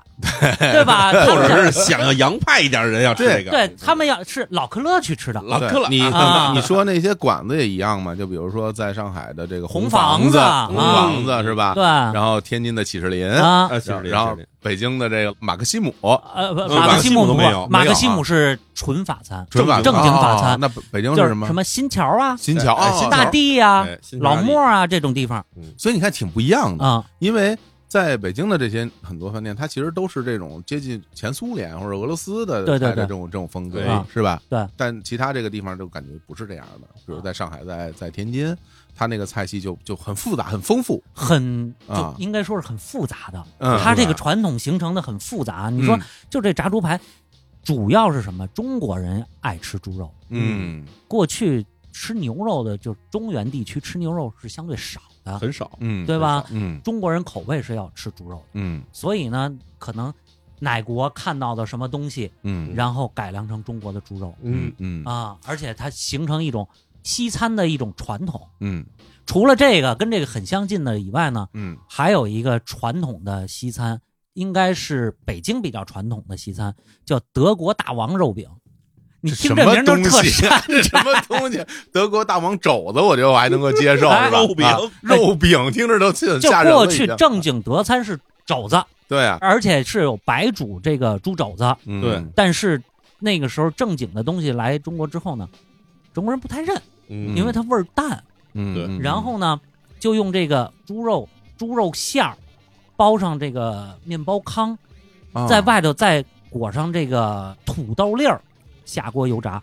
啊，哦是这么个东西啊，这个我跟你说，这个大概是二三十年代就有，后来断档了很多年。嗯去年我在老莫儿就莫斯科餐厅，嗯，嗯，我又看见这东西了。德国大王肉饼，呃，德国大王肉饼，哎，我给你找，我给你找啊，我给你找这这个又个。有面包，又有土豆，还有对啊猪肉，听起来颇像东欧吃法。对，这但是这跟这那这个，样啊，但这跟肉饼有什么不是关系啊？它这是个把肉馅儿做成饼，裹面包糠，外头是土豆粒儿，啊，哦，土豆粒儿听起来特别东欧，真的对吧？嗯 特别哦东欧。啊，这个因为什么呀？这个嗯其实这个中国这个西餐挺受俄餐影响的。对，我原来老说这个十月革命一声炮响，嗯。不仅送来了马克思主义，还送来了俄式西餐，哎，奶油烤八瓣儿什么，呃什么因为红什菜么汤焖哎罐牛肉啊，大量的远东的白俄进到中国。嗯哦，这些白俄好多原来就是贵族啊、有钱人，对他别的手艺都没有，嗯，就做饭，他吃过。嗯哦，这样，嗯对，对啊，你说这白俄，我想起咱们那个不是北京，嗯哈，尔滨，嗯哈尔滨那特别著名的丘陵啊，对对， 啊，做什么这个这个红肠红儿肠，啊嗯红肠这东西，我开始觉得可能是从俄罗斯传来的，嗯因，为它这跟我们国内的口吃法是不太一样。，对对对，后来发现呢，它甚至不是俄罗斯过来的，啊它是从俄罗斯的东部，就是这个比如说什么白俄罗斯、乌克兰这种地方过来的东西。哦，而且有考证说，最开始在这个俄哈尔滨这边做这个红肠的这个，啊好像就是不是白俄罗斯，就是乌克兰的一个商人哦，啊、他就这么着一路从西伯利亚这么过来，到了中国这个哈尔滨这边落脚，然后开始做这个风干肠啊跟对红肠。哈尔滨它其实原来不是城市，对，就是开中东铁路之后形成的一个一个大的商埠对对对对对，对，所以这个东西一流传以后吧，它的变化也非常多。嗯比如说咱们在那个买到的所谓的哈尔滨红肠，嗯，是什么样，大家心里都知道啊，对就是那种外边看来是有点风干啦，哎，然后里边很香啊，然后就是也不是特别粗的那种那种样子，嗯，但是你到了上海，嗯，然后在上海的所谓的什么哈尔滨食品厂对买到的所谓的哈尔滨红肠，啊它是那种很粗的肠，啊，然后它外边那啊上海的对颜色也不一样，就对对对对对上海的所谓的哈尔滨红肠，其实整个形制、颜色、口味都不一样。对里边还有浓重的，甚至有点酒味儿。对对，那个东西就所以完全不它一样了。过去做这种东西，它有也分很多派。嗯，过去北京的饭馆也是同一个菜，手法绝对不一样。做的经常不一样，对，嗯所以它各有各的高招。嗯咱们就再说这个过去中国这西餐啊，嗯除了大王肉饼、法式猪排这种啊，啊还有好多就是西式做法，完全是中国人发明创造的。哦，呃啊，你比如说过去知道这个英国人就是 fish and chips 嘛，哎，对啊，炸鱼薯条条儿，啊，只要有这个就叫英式大餐，嗯裹点面包糠一炸就行。嗯最逗的是，就是法国的这个大餐。嗯什么叫法国大餐呢？我觉得现在咱以咱们的理解，法式有很多很多种风味儿，那是法南、法北都不一样。对对然后对，包括你这个味道、食材要新鲜啊，等嗯等，配的什么酱汁儿，配什么酒，都不一样。很讲究嗯。那个时候的认知是什么呢嗯？就是法国人爱用 sauce 啊啊。然后你看那个七十年代出的北京饭店那个出的那个菜谱里头，还叫烧司啊啊，然后它就是配寿司，嗯只要是配寿司就是法国餐，他配的寿司都是全本地化了，那什么东西配这寿司呢？他自己做的就一种，啊，就是有这个番茄酱、嗯胡萝卜、嗯，口蘑丁儿、豌豆，再加上这个葡萄干 儿，这个东西调成一个酸甜口儿，酸甜口儿然后红红绿绿配一起法国菜。我我觉得这东西还不如那天津饭呢，这个东西哎，你弄一肘子配配这一样是叫法国菜，啊， 就你是这弄一意思韭菜盒子，倒上这也是法国菜，对这这听着就跟美国人吃中餐时一定要加那个 ketchup，就是加那个番茄沙司啊对对一定对要加这玩意儿是吧？啊，对，番茄沙司据说考证起来可能来源于中国广东，啊是吗啊是？吗？据说是这么厉害呀！就是美国人理解中餐，尤其是这种炸的东西，绝对要配这个 ketchup。 哎，你说这个东西就有意思嗯了，就是我们。本以为这个番茄沙拉的东西一定是个洋玩意儿，对，让对啊外国人以为这个东西一定是中国的东西。对 我们管它叫番茄沙司，是因对为我们觉得它是番茄 tomato sauce。 So- 对啊啊对对但是问题是 tomato 啊，tomato sauce 在国外的时候，它不是这个味儿的，它不是这酸甜味儿的。啊你要去国外，你超市你去逛去，你说我要嗯找 tomato sauce，、你买回来十有八九是那个咸的那种番茄汁儿、啊番茄酱。嗯但是这玩意儿叫什么？这叫 ketchup，啊，就 ketchup k e t c h 横线 u p 这词儿，它绝对不是一英文词儿，嗯，它肯定是从哪儿来 的。然后据说跟这个广东人做的那个茄汁儿很像，哎发音哎据说也，相似。而且你要这么一看，整个那个番茄沙司，嗯它整个那个颜色、嗯那个形状，嗯，真的很像茄汁儿啊，啊，对对啊那，个色儿， 对啊，老外好像没有那个东西那个色儿是吧就？这玩意儿弄不好就是一个出口之后又出口转出口销转 了内。销 啊，然后成了风靡全世界的东西，哎它对其实就是一太有个意思啊了。外来的东西本土化的一个问题。对，然后对吧然后到又到这儿又然后又输出了，又啊输出跟加州卷儿似的，哎啊对加州卷儿了输入输出，来回来回来回弄嘛，对来，回加工，这个你像这个牛排也是这样，牛排牛排哎，啊，咱们小时候去这个甭管是什么新桥啊、老莫也好，嗯，嗯，老莫那会儿有牛排吗？老毛没有，有，老毛只没有灌焖儿牛灌焖尾牛肉啊，灌焖牛肉。牛肉牛尾对吧？啊对，嗯这个牛排我记得小时候吃特饱，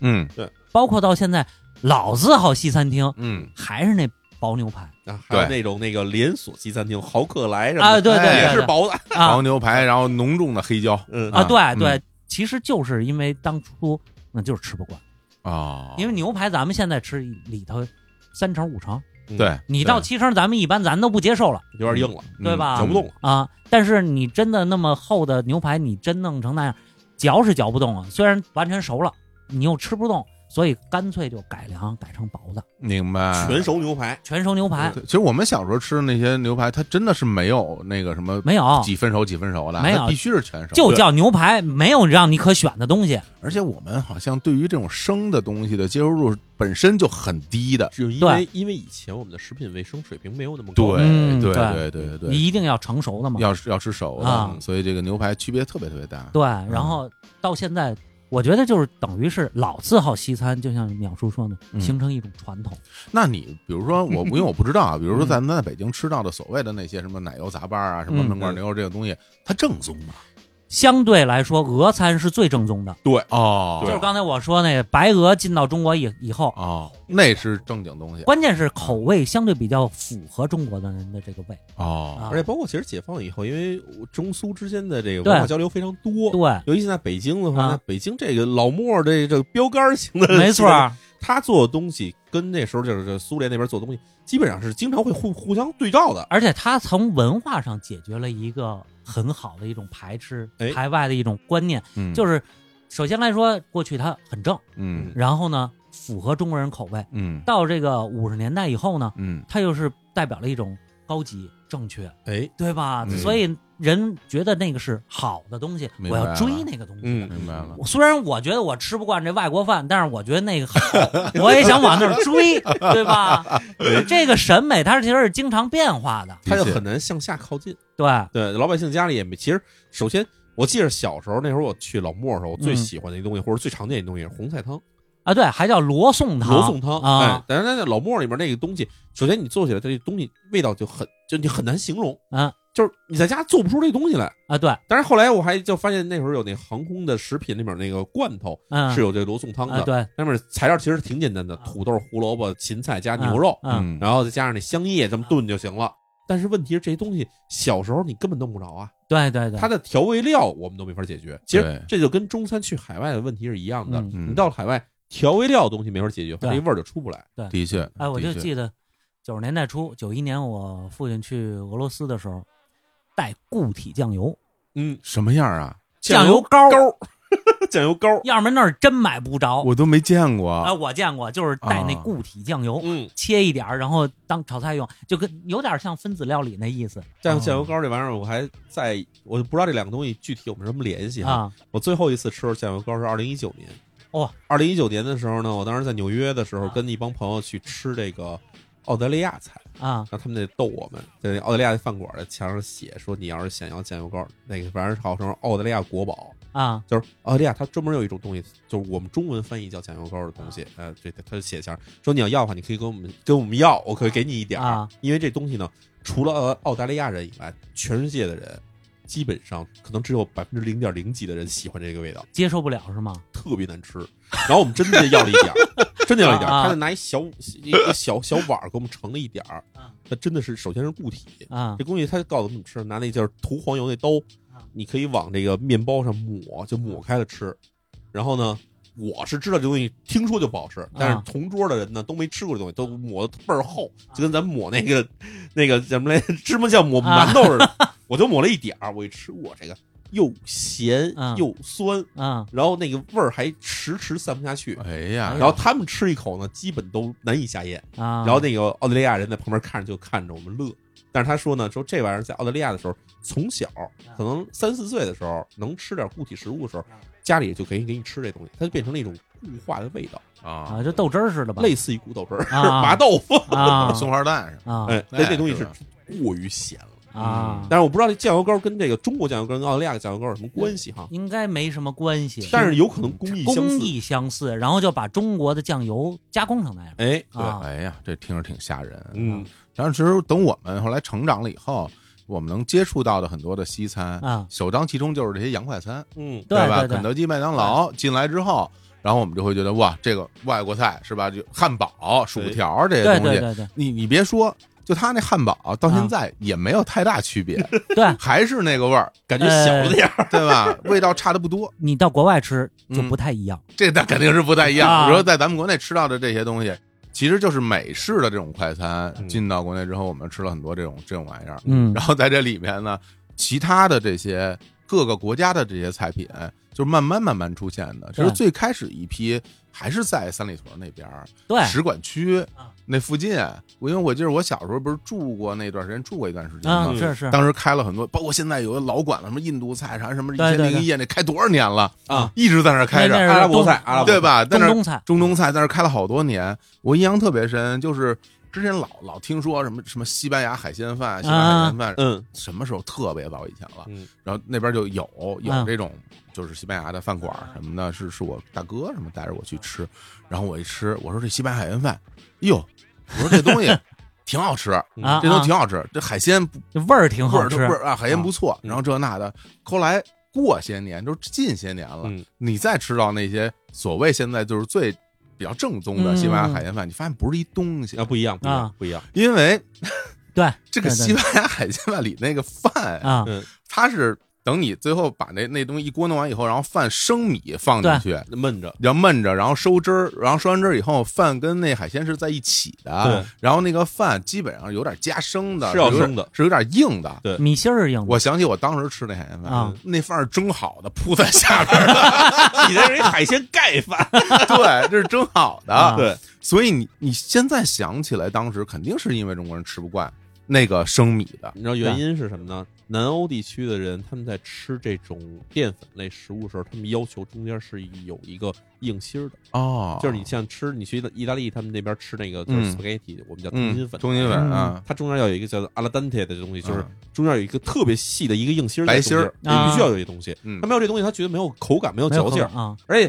西班牙海鲜饭它要用的米饭呢，嗯在生物学上不知道怎么分类，反正是像是印度和中东用的米饭，啊嗯长粒儿没有芯儿的米啊饭，对对就咱们可以简称为所谓的香米哎，还不是印度，不是香米不不是那还不是是泰国香米啊，。不是啊，你要去印度，就比如印度饭馆有时候他们会有印度米，那嗯印度米特别长，哦，长到什么程度？长到像一个手这手指头节儿这么长，哦，我知道了，细长，然后没有嚼劲儿，没有任何嚼劲儿，甚至口感上我们都觉得中国人吃这玩意儿，觉得这是一个陈年米的感觉，啊，特别软是吧？特别软。啊所以这玩意儿你要是跟着焖软了，在那对锅里焖软了以后，就没法吃了一锅米浆了，哦所以它必须留一芯儿。这是当年的这个留下的这种这么一个没有办法解决的东西。就是他当年的物产形成了这种习惯，明白，啊没错对，像这个咱们吃这种就是口感很香很弹，然后吃有油香那种感觉的这种大米呢，其实世界上属于少量的大米。嗯哦，可能我知道的范围哈，只有中国、韩国、日本嗯有这种大米，剩下其他地区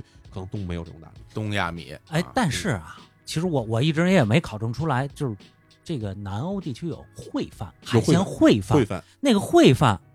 跟这个普通海鲜饭就软和的多，就不一样，嗯更适合中国人的这个口味。嗯那个感觉就好多了，嗯，好多了啊好多了，好多了，啊！但是咱们现在吃的东西多了之后，眼界开阔了之后，逐渐也就习惯那个海鲜饭那个硬米心儿的那个感觉是嗯啊，当然他要是手艺潮一点哈，那芯儿可能大了点儿，啊那就真吃不动了。对，所以就看起来就是说这些东西到了一个地方，它就生根发芽，对它就会有一些新东西。对我觉得最典型的一个玩意儿就是 就是老北京鸡肉卷儿，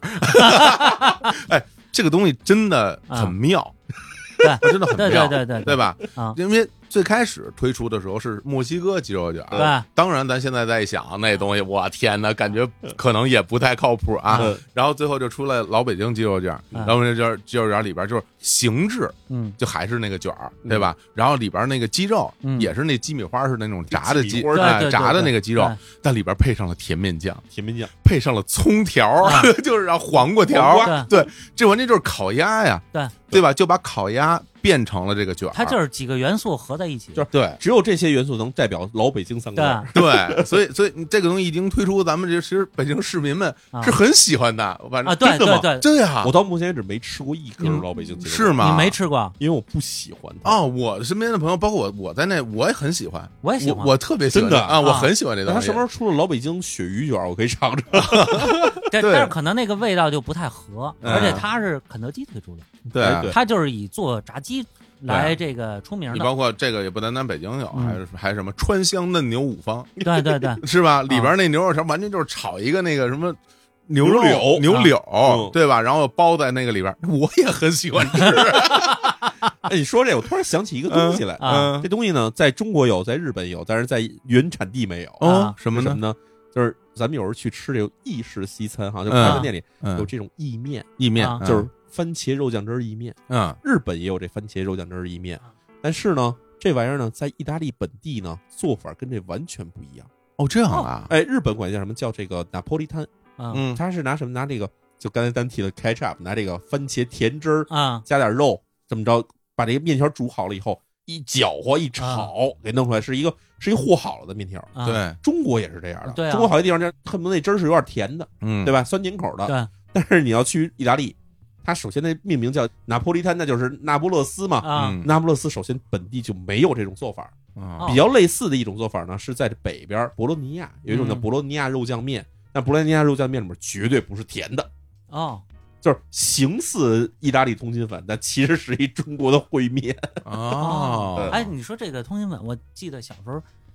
食堂嗯有时候，尤其上中学九十年代的时候，有专门做通心粉，嗯就是刚才淼叔说那种，呃嗯不一定有肉酱，啊但是那个是发甜的番茄酱味儿的，有时候是往里放点这个小肉肠儿，哎，对哎，对对对这对，玩意儿只是日本人和中国人的发明。啊，这个能太逗了，就感觉说我们这些这些菜到了外国，老外啊喜欢这种酸甜口，嗯是吧？番茄酱这弄点甜，他们可能吃得惯。然后回来之后，然后咱们也说，嗯，这个东西肯定是老外爱吃的，因为它是酸甜口。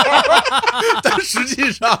不一定是那么回事儿， 不一定，实际上都不是，全世界人民都喜欢酸甜口儿。啊对，实际上都不是，可能酸甜口更接近更广泛的人群的这个口味。对可能，是你包括嗯现在，其实有很多的饭馆已经就更加多的这种所谓的融合菜了，嗯对对吧？就融合菜对，我印象特别深。比如说，就之前到一个某知名餐馆嗯啊，点餐里边有一道特别著名的菜，大家肯定应该都吃过，就是糖葫芦，是吧？嗯，糖葫啊糖葫芦，糖葫芦不哎叫菜吧？糖葫 不芦，不是，它是一个菜，哎，真它的是一不个是菜，就是创意菜你忘了。你我说你就知道，那糖葫芦，这糖葫芦端上盘儿一看，哎，真不错啊，咱们本地的糖葫芦。嗯结果一家里边是鹅肝，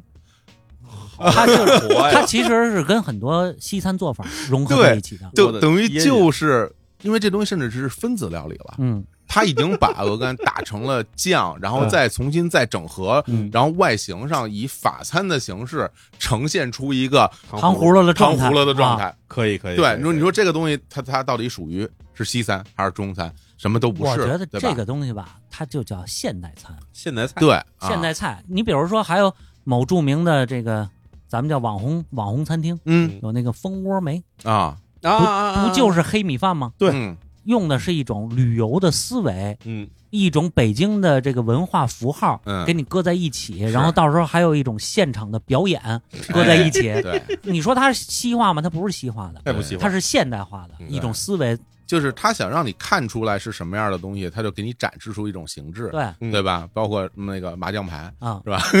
麻将牌不对对也不也是吗？还是那家嘛啊， 对吧麻将都是一牌豌家豆黄 啊都是一家。麻啊，将牌，对吧？所以你看，这个东西不单单中国有，外国也有。你对在在日本，我就现在，我这一个最最最最典型的一个融合东西，就是已经进到日本超市了，嗯便利店嗯，就是那个拉面汉堡，拉面啊汉堡对吧？就是我们有时候看，比如你在很多的那个蛋糕店嗯里边看，说两个面包中间加的那个巧克力酱一类的嗯东西，它做成。一条一条一条的，然后看着像面条似的啊，但人家日本那拉面汉堡里边真的是拉面，啊真是拉面嗯真是啊拉面，是雅 k i soba 呀，是 炒面呀，炒面而面包。而且是日式炒面，嗯加了海苔，哇加了猪油，然后加上汉堡、还有姜丝儿，姜丝儿，然后就一它普及到什么程度？就是便利店里当早餐买，已经哦到这种程度你了们说这些，那我只能说出这个必杀的了。啊！脑花寿司，我我天儿，我没吃过，我没 没我没没见过，呀！这是成都特产，是吗？嗯，哦而且是正经的成都的日料店做的太厉害了！脑花寿司。你看我们以前老说鹅肝寿司、什么啊加州卷，这是融合料理，不算什嗯么。啊，成都本地捞花，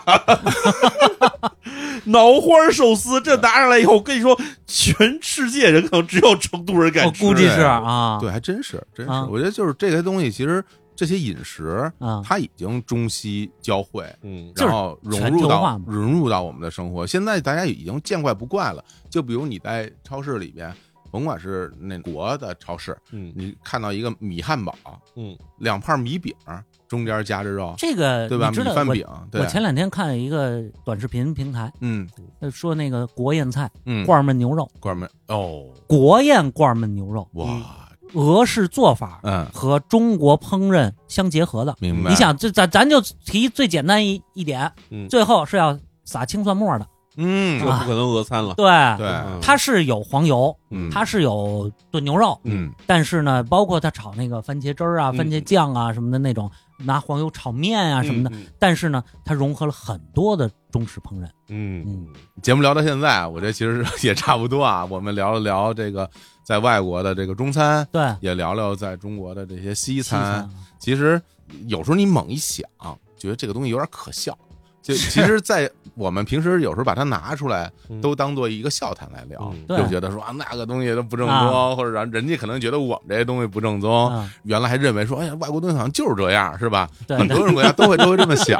都会这觉么得不想。理解的时候，就认为这是外国人的事儿。对， 其实也都是究其原因，啊也都是因为这个大家到了其他的地方，啊哦然后呢进行了一些本土化的改良，对，这对本吧土化很重要。然后是为了让本地人嗯，更加能够接受嗯这些东西，所以其实是为了当地人的口味去做了这些改良。对同时还保留了它原本的这个形态，咱们刚刚在讲，比如什么回锅肉那些，啊，对，还保留了原来这个精髓。嗯所以从这个角度来看，我认为这些做这些东西的人挺了不起的，那可不嘛，对吧？创造性，对，首先你创造了一个新的事物，啊对然后又满怀着对于当地人这个心意，嗯就是我为什么要做这么多努力让你们去尝到这个东西，其实对是为了让大家能够接受这个玩意儿，对对对吧？嗯，而且你能看得出来，很多时候能够。走出国门，走向其他国家这些东西，其实都是本地那些非常精彩的对菜品，对，嗯然后那些非常优质的食材，嗯，是吧？传到世界各地，嗯然后大家都能吃到，包括包括让我们能够多吃牛肉这件事儿非常重要。 对咱们现在对其实身体很很重很健康很你重看要。对，一百年前嗯，咱为什么要吃炸猪排？是因为不习惯牛肉。咱们现在嗯对牛肉有什么不习惯吗？对就逐渐逐渐就变化了。真真的想起当年冯巩拍过一电影，嗯是叫《狂吻俄罗斯》吧？啊讲讲对对是对他到什么俄罗斯那个做倒生意做生意啊倒倒腾东西的时候，倒爷时代是吧？嘛我印象特别深，有一句台词，啊啊当地人就嫌他太瘦，啊！好像是他要跳河去救人还是怎么着，说嫌他太瘦。嗯那冯巩说多新鲜呢，你们吃什么长大的呀？ 是不是？对对对，你能看出，就你们吃牛肉咱我们小时候吃不上这个东西，啊所以现在你看生活好了，大家嗯全世界各种的菜我们都能吃得对着，对这个是一个特别特别好的事儿。嗯嗯，所以其实我们总体看来，就是无论是食品也好，啊嗯其他的领域也好，啊这种所谓为本地化的对产品做出努力和钻研，以及研发新的产品这种精神，都是非常非常宝贵的。那当然了，你这必须得对当地人有一定很深刻的理解，嗯，都不是了解，得是一定的理解对，他才能敢干这种事儿。没错，聊到这儿呢，我觉得我们在开篇的时候卖的那个关子，跟大家说的，哎，为什么优势盐这个品牌能够给我们一些启发，让我们来做这档关于菜品的节目，在这儿也揭晓了答案。因为优势盐这个品牌也是一直在研究中国人的皮肤状况，也在做着最适合中国人的护肤产品。这个精神和我们今天聊的这个主题其实是完全一致的。嗯过去一段时间，我跟这个团队也有了很多的接触，主要是跟他们学习很多相关的知识，让我感受非常好。因为他们整个这个团队其实是是很专注的一支团队，从最开始呢做关于这个皮肤检测，然后专门研究中国人的皮肤数据。创始以来一直在做这个事情，后来呢也陆续的研发出了更适合中国人使用的这种护肤和抗老的产品。他们这个核心团队呢，都是一些名校毕业的博士啊、博士后啊，都是一些博士天团，包括他们的创始人，有着非常强大的科研背景啊。大家也都知道啊，我个人对这个科学家是非常敬仰的啊，对这个科学啊是非常崇拜的啊。所以他们整个的这种非常严谨的做事的风格，我我也是非常认可的。然后团队当中的很多成员也发表了很多的 SCI 的期刊论文，在学术上是有很大成就的，在这方面我觉得是非常可靠的。没错，同时，这个品牌啊，他们在平时的这种自我宣传上，把更多的精力其实是放在了科普这件事上。说到这个中西融合这件事儿，或者说更适合中国人的这件事儿呢，其实中国人的皮肤和欧美国家人的皮肤本身就是有很大的差异的。这一点呢，是不同人种之间本身的差异。就像比如说西方人啊、高加索人啊，整个的皮肤就容易出现那种干纹啊、细纹啊，皮肤的角质层呢就是更厚一点。所以有时候大家会觉得，哎，为什么外国人年轻时候啊看着那么年轻的，稍微的岁数上了一点就感觉有点显老，跟这个是有关系的。但是我们亚洲人的皮肤呢，整个角质层是更薄一点的，所以可能就会更容易出现色斑啊、色素沉淀的这些问题。所以现在市面上非常流行的所谓的 A 醇的这类产品啊，对于中国人来说可能会有一些刺激性。如果是按照欧美的配方的话，因为我们的皮肤更薄一点儿，这种 A 醇不耐受的问题可能会出现的更多。所以呢，选择更适合我们亚洲人、适合中国人使用的护肤抗老的产品是非常重要的一件事情。嗯然后在之后大概五月份的时候呢，他们还要专门举办一个针对中国人皮肤抗老的高峰论坛。如果大家感兴趣，也可以去关注一下。然后本期节目播出的时候正值三八妇女节的大促期间啊，嗯他们产品价格都比较有优惠。如果大家感兴趣，可以到优时颜的天猫旗舰店前去了解，诸如微笑眼霜啊、黑眼力精华等明星产品，口碑都非常不错。嗯优是优秀的优，时是时间的时，颜是颜值的颜，优时颜。如果您想尝试购买，下单的时候备注“日坛公园”，还会有专门的日坛粉丝礼物加赠。好哦真哎，记得一定要报日坛公园啊！好嘞，那我觉得今天咱们聊的也挺好，就啊关于这个话题，也是第一次对，杨元博士跟淼叔一起来聊聊这个美食，美食吃的啊感觉真是有点这个刹不住车了、嗯 啊！这一聊起吃的，就感觉非常欢欣鼓舞非常尽兴啊棒，马上就想去吃。马上想吃。好嘞，那咱们今天就跟大家聊到这儿，我们未来还会聊这些内容跟大家听，好不好 OK，好嘞， ？OK，那我们就跟各位说拜拜。哎拜拜拜。